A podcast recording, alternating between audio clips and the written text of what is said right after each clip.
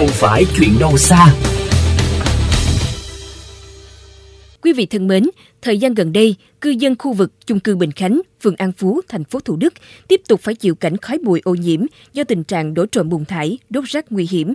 Nhận được phản ánh, phóng viên kênh VOV Giao thông đã vào cuộc tìm hiểu sự bức xúc của người dân cũng như động thái của chính quyền địa phương trong vấn đề này.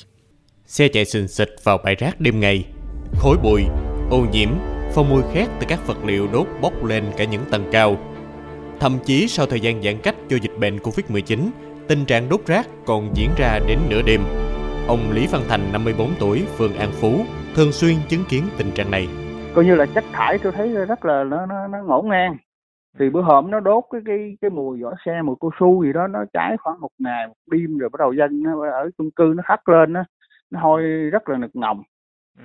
Rồi dân nó phản ảnh ra ngoài phường rồi phường nó mới có cái biện pháp nó vô vậy đó bị sáng hôm sau tôi thấy nó vô không biết nó làm việc như thế nào như phạt nó ừ, hành chánh triệu triệu rưỡi gì đó. Thấy có dân có người trong bên bên đó thì nó nó nó lấy cái à, rồi nước nó xịt tắt. Được biết, khu đất trống thuộc khu phố 1, phường An Phú được quy hoạch làm nhà ga thủ thêm, nhưng quy hoạch treo suốt nhiều năm. Chị LTI ở khu chung cư 17,3 hecta Bình Khánh, gia đình có con nhỏ và cả mẹ già, Chịu cảnh bị khói đốt từ rác bãi đất trống thường xuyên, chị lo lắng.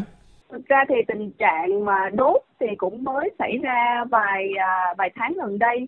À, vì họ có tập kết rác để họ đang um, có làm theo cái uh, họ làm công trình đó thì họ có tập kết rác rồi là các uh, chất thải ở đây à, tuy nhiên thì bị vướng vào trong thời gian dịch cho nên họ không có thực hiện thì um, một tháng trở lại đây thì họ đã bắt đầu họ tiến hành họ đốt lại Vâng. Thì à, cái điều này nó gây ảnh hưởng tới dân cư thì à, mong có một cơ quan chính quyền nào đó có thể là lên tiếng hoặc là can thiệp cho để cho cư dân ở đây sẽ bớt sự ô nhiễm của mình. Ông Phạm Thanh Phương, Chủ tịch phường An Phú xác nhận với phóng viên VV Giao thông có tình trạng đốt rác và đổ trộm chất bùn thải ở khu đất trống dùng quy hoạch nhà ga Thủ Thiêm. Vì lãnh đạo phường An Phú cho biết, chính quyền địa phương cũng đã xử phạt. Tuy nhiên, thẩm quyền xử phạt các hành vi của phường cũng giới hạn.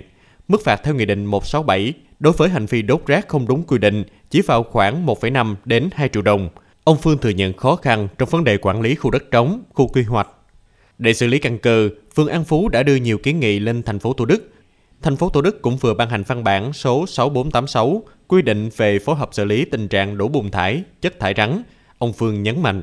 Thì trong đây là cũng có phân phân quyền và cái thẩm quyền xử lý xử phạt à, thì có trách nhiệm của phường và có trách nhiệm của phòng tài nguyên môi trường và có trách nhiệm của cả cảnh sát giao thông và công an thành phố uh, thủ đức. À, thì theo như văn bản này thì chúng tôi sẽ triển khai thực hiện tức là ai sẽ đi tuần tra phát hiện và ai sẽ là người xử lý yeah. trong thời gian bao lâu.